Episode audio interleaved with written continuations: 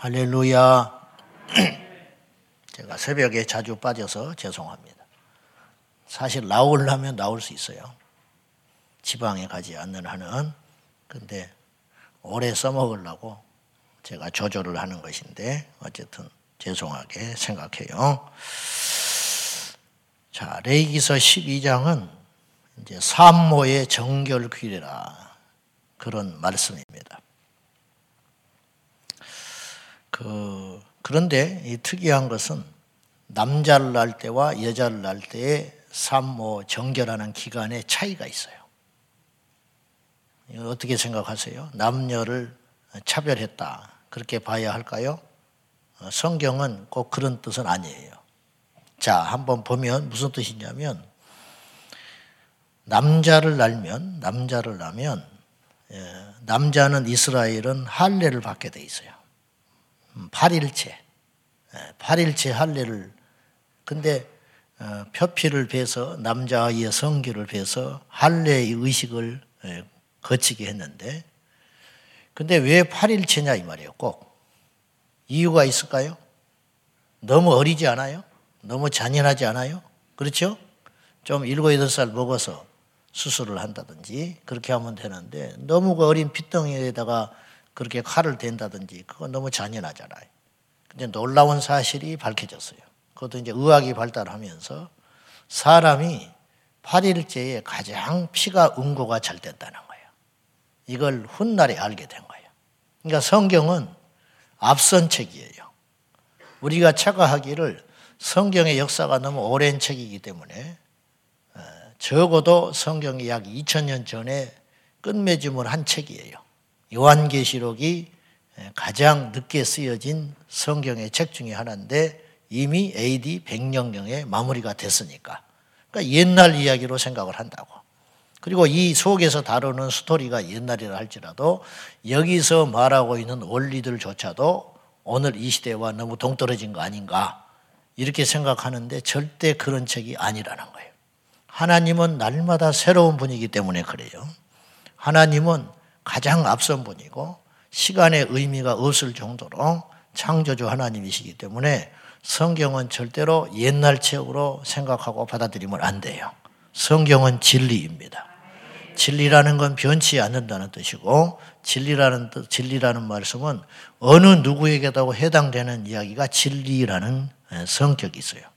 자, 어쨌든 특이하게 남자 아이를 낳으면 7일의 정결 기간에 더하여 나중에 33일을 정, 부정한 기간으로 못을 박았어요.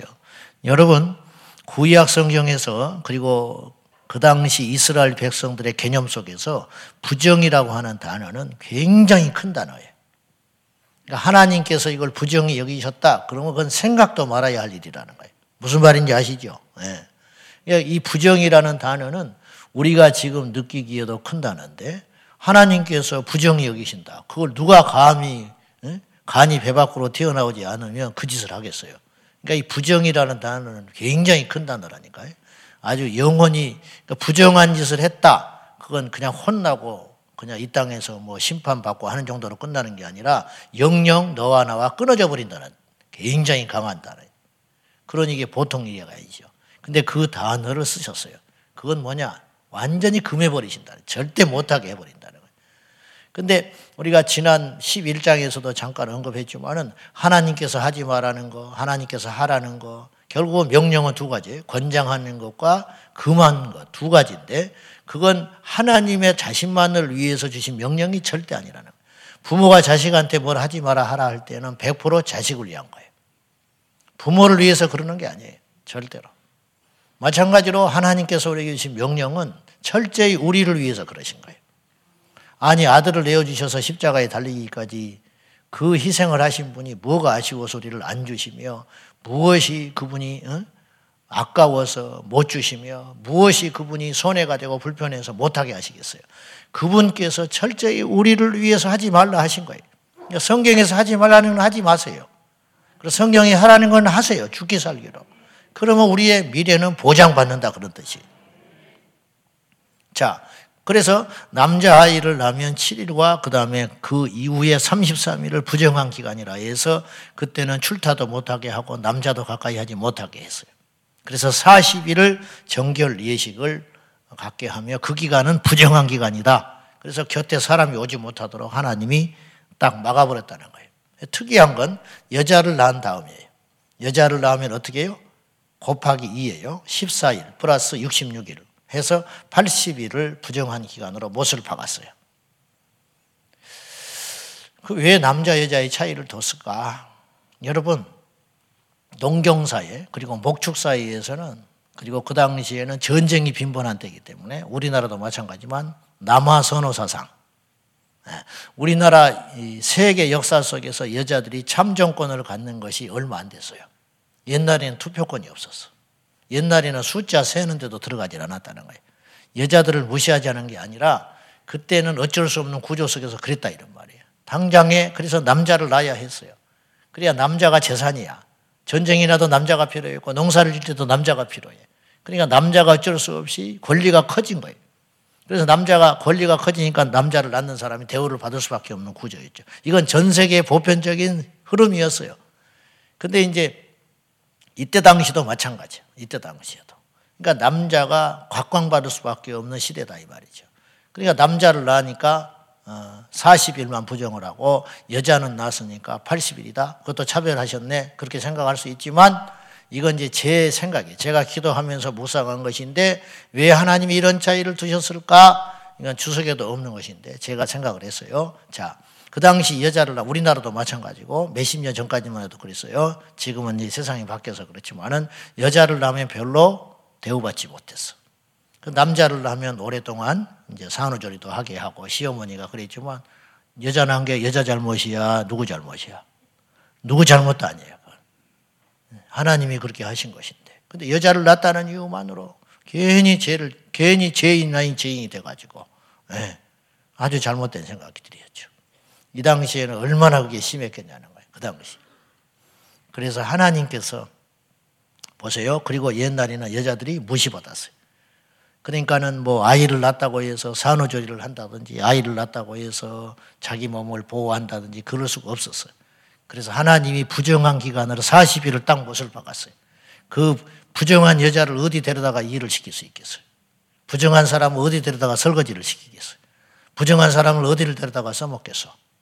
근데 역설적으로 부정하다고 딱 선을 긋고 못을 박아버리니까 여자가 보호받는 거야. 여러분 지금도 40일을 산후조리를 하는 거는 충분하잖아요. 그 당시 그 바쁘고 그런 여자가 무시받을 때에 여자를 딱 독립시켜가지고 하나님께서 부정이라 인간의 완악함을 알기 때문에 인간의 연약함을 알기 때문에 부정이라는 단어를 딱 앞세워서 여자의 몸과 권리를 보호시켜버렸다는 거예요. 놀라운 이야기 아닙니까, 여러분? 성경은 저는 과학이라고 생각해요. 성경은 단순한 스토리가 아니에요.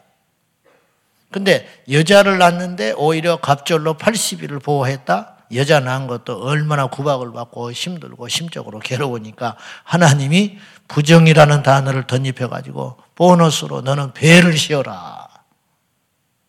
그러니까 부정이라고 하기 때문에 사람들이 가까이 못하는 거지. 아이를 막 낳는데 남자들이 응? 정력을 이기지 못하고 가까이 한다든지 그러면 어떻게 돼? 여자의 몸이 만신창이가 될 거 아니에요. 그래서 부정하다. 부정한 사람을 어떻게 가까이 할 수 있겠어? 그래서 이스라엘의 여자들 이렇게 철저하게 보호하셨다. 그런 뜻이에요. 율법으로 명시하여 산모의 건강과 건강을 40일과 80일을 지켜내게 하셨다. 특별히 여자를 낳은 산모에게는 하나님이 더 큰 위로를 주시고 그 당시 보호받지 못하는 그런 사각지대에 있는 여자들의 인권을 이처럼 생각하셨다라는 거죠. 또 레이기법에 의하면 이상한 것이 나오죠. 종들의 이야기도 나와요. 그건 나중에 이야기를 하기로 하고. 자, 그런데 이 시대는 지금 엉망진창이 됐어요. 차별과 구별을 구분을 못해. 차별과 구별. 네. 여자는 똑같다. 여자나 남자나 똑같아야 된다. 그러면 세상이 퇴보하는 거예요. 여자가 해야 할 일이 분명히 있고 남자가 해야 할 일이 있어요. 음. 젊은이가 해야 할 일이 있고 나이 든 사람이 해야 할 일이 있어요. 책만 본 사람이 해야 할 일이 있고 밖에 나가서 손으로 쓰는 사람이 해야 할 일이 있어요. 물론 이런 일들을 통해서 자기가 정당한 일 정당한 대가를 확보해야죠. 이게 하나님의 뜻이죠.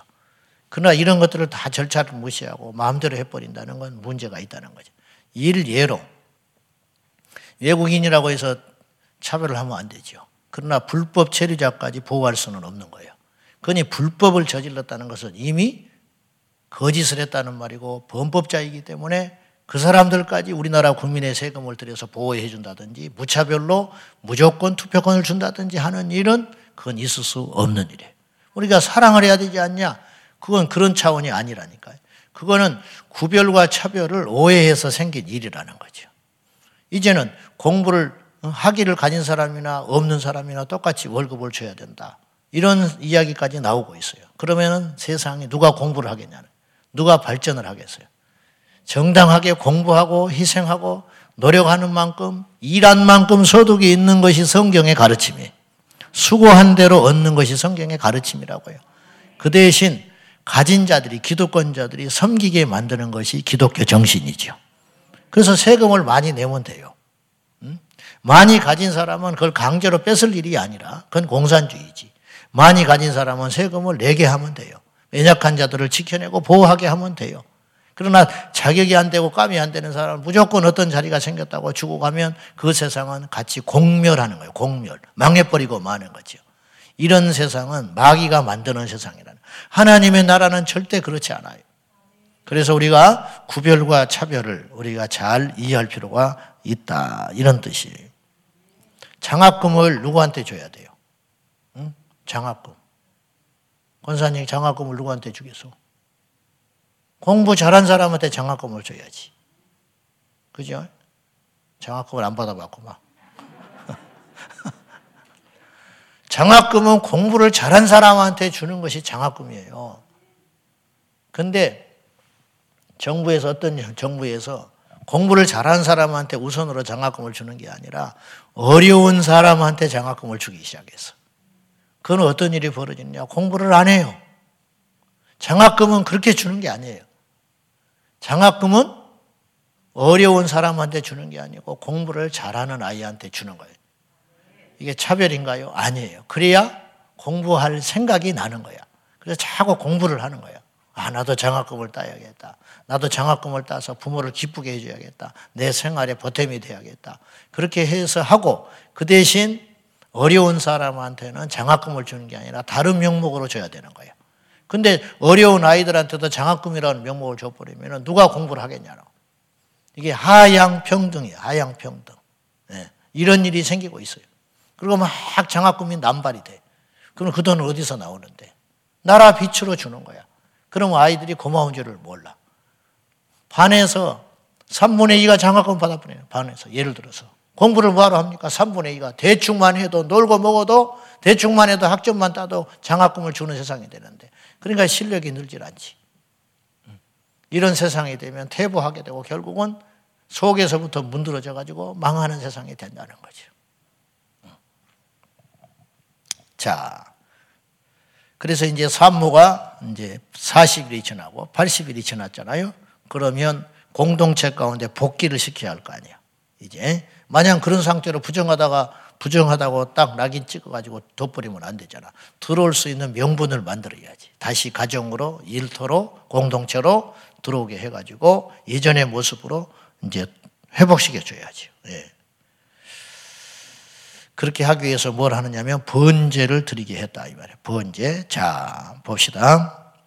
6절 봐요. 6절.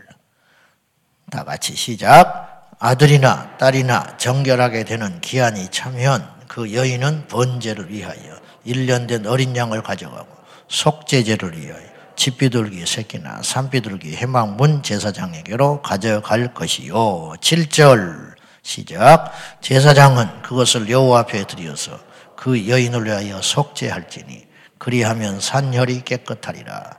이는 아들이나 딸을 생산한 여인에게 대한 규례니라.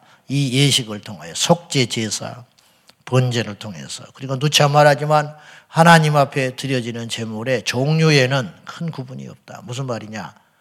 과, 과한 제물을 드리게 하면 연약한 자는 무슨 수로 속죄제를 드려요? 그래서 하나님께서 명시했어요. 어린 양을 가져가도 좋다. 조금 형편이 되면 어린 양 가져갈 수 있어. 집비둘기 새끼를 가져갈 수도 있다. 산비둘기를 가져갈 수도 있다. 집비둘기는 사서 갖다 줍니다. 그 집비둘기 사기가 벅차면 산에 가서 잡아서라도 줄수 있다. 누군가에게 부탁을 해서 가족 사람들한테 자기들은 못 움직이니까 자식한테 남편한테 형제에게 부탁해서 산비둘기를 좀 잡아오라. 그러면 그런 노력을 기울이면 하나님께서 잡게 하신다니까요. 그러면 그걸 구해다가 하나님 앞에 드리는 거지. 이게 마음만 있으면 될 수 있는 문제라는 거예요. 하나님께 과해서 못 드린다. 나는 교회가 부담이 돼서 못 간다. 그건 거짓말이야. 자기 안에서 하면 되는 거예요. 부담을 갖게 하는 것도 문제지만 부담스럽게 여기는 것도 불신앙이에요. 여러분 절대로 그렇게 생각하면 안 돼. 나는 너무 뭐 교회 가는 게 부담스럽다. 왜 그렇게 생각하냐? 집비둘기나 산비둘기나 어? 그러면 이게 이제 여기서 믿음의 차이가 나는 거죠. 옆에 사람을 보니까 어린 양을 끌고 갔어. 나는 산비둘기 초라한 거 새끼 하나 들고 가. 그러면 아, 난 부끄럽다. 이게 믿음이 없는 거야. 하나님은 집비둘기든 산비둘기든 어린 양이든지 송아지든지 하나님 받으신다 이 말이에요. 그것도 극복해야 되는 것이에요. 나는 교회 가서 입고 갈 옷이 없다. 맨날 똑같은 옷만 입고 가니까 창피해서 못 살겠다. 머리가 이래가지고 내가 머리할 돈이 없어서 난 주일날 예배 가는데 꺼린다. 그 불신앙이야. 신앙이 없어서 그런 형편없는 소리를 하는 거예요. 그런 분위기를 만드는 교회도 문제지만 스스로 위축돼가지고 그런 것 때문에 하나님께 나오는 것을 꺼리는 것은 오늘 구약의 성경에 이 말씀대로 보면 말이 안 되는 소리라는 거예요. 나는 양이 없으니까 양을 살 능력이 안 되니까 하나님께 제사를 못 드리겠습니다. 이게 얼마나 믿음 없는 처사냐 이 말이에요. 그러니까 그런 생각은 다 버려놓고 우리 하나님만 나를 받으시면 됩니다. 할렐루야. 교회가 자꾸 그런 식으로 가면 안 돼요. 문턱이 높아도 안 되고 스스로 좌절해서 누구도 그렇게 생각하지 않아요. 사마리아 수가성 여인 예수님 만나서 회복되니까 힘이 생기고 자신감이 회복되고 자존감이 회복이 되잖아요. 목사님이 나를 뭐 지난주에 내가 헌금을 안 했더니 인사를 안 받네. 이따오 소리나 하고 자빠졌고. 관심도 없어요. 관심도 없어. 혼자 그렇게 생각하는 거야. 혼자. 그 마귀의 올무에 빠져가지고. 왜 그런 하찮은 것 때문에 영원한 생명을 잃어버리려고 하고 믿음을 잃어버리려고 피해의식에 찌들고 찌들어가지고 예수님 만난 후에 물덩이 던져버리고 동네로 들어가서 내가 메시아를 만났다. 누가 정죄합니까? 그 여인 알고 봤더니 누구도 손가락질 안 해서 혼자 놀래가지고 뜨거운 때 앞에 물 들어가고 숨어 다니고 그랬던 거예요. 예수님 만난 사람은 자유한 거예요. 할렐루야. 자유하세요. 어디든지 가세요. 누구든지 만나세요. 그러나 한 가지 하나님의 영광을 위해서 해라. 하나님의 영광을 위해서라. 술 먹는다고 지옥 가냐? 그렇죠. 그러나 덕이 안 되잖아. 덕이 안 돼. 담배 피운다고 하나님이 뭐 번개 때려버리겠냐? 아니지. 담배 피우러 운전하면 뭐 교통사고 내려버리느냐. 그러지 않지요. 하나님 그런 분 아니죠. 째째한 분 아니죠. 그러나 누가 보면 시험 들지 않냐, 이 말이에요. 그러니까 하지 마라, 하지 마라. 음. 그렇게 생각하고 우리가 하나님을 크게 생각하고 넓게 생각하고 우리 주님이 관심 갖고 있는 중심, 우리 중심이 어떠냐. 이걸 잘 생각하고 날마다 날마다 믿음으로 소소하고 어, 본질적이지 않는 것 그런 걸 극복해 가면서 믿음으로 우뚝 서는 저와 여러분 꼭 될 수 있기를 예수님의 이름으로 축원합니다. 기도하겠습니다. 이 시간에 기도하실 적에 하나님 말씀 속에 나타난 하나님의 뜻을 알게 하여 주십시오. 산모를 아끼고 사랑하기 하나님이 지켜내시기 위하여 이렇게 꼼꼼한 율법을 만드시고 인간의 완악함과 악함을 아시기에 출산한 여인을 그 옛날에 지키시고 보호하시기 위하여 이렇게 하셨다면 공중에 나는 새 한 마리도 보호하시고 아끼시고 입히시는 하나님이라면 어린아이 한 생명도 인종과 혈통과 가문을 초월하여 이렇게 아끼고 사랑하시는 분인데 우리를 얼마나 하나님께서 아끼고 보호하시겠습니까? 근데 우리는 우리 자신들의 자존감이 무너지면 안 됩니다. 우리는 이 세상에 누구도 바꿀 수 없는 예수님께서 십자가에 못 박아 죽여주신 존귀한 존재입니다. 우리 자신들을 귀히 여기고 내 영혼을 귀히 여기고 하나님이 기뻐하는 삶, 죄와 결별하는 삶, 하나님께 나아가는 삶으로 오늘 하루도 힘있게 승리하게 해달라고 다 같이 말씀 붙들고 기도하겠습니다. 살아계신 하나님 아버지, 오늘도 우리가 주 앞에 왔습니다. 사람이 볼 때는 부족하고 연약하고 인격도 연약한 참으로 흠 많은 존재들이지만은 우리 주님께서 우리를 귀히 여기시고 구분하사 이 자리에 불러주시고 하나님 예배하게 하시고 우리의 심령을 드리게 하신 하나님 영광과 존귀와 찬송을 받아주시옵소서. 간절히 기도하옵나니 우리가 예수님을 만나서 힘이 회복되게 하시고 우리의 삶이 회복되게 하시고 우리의 마음이 회복되는 회복의 인생이 될 수 있도록 축복하여 주시옵소서.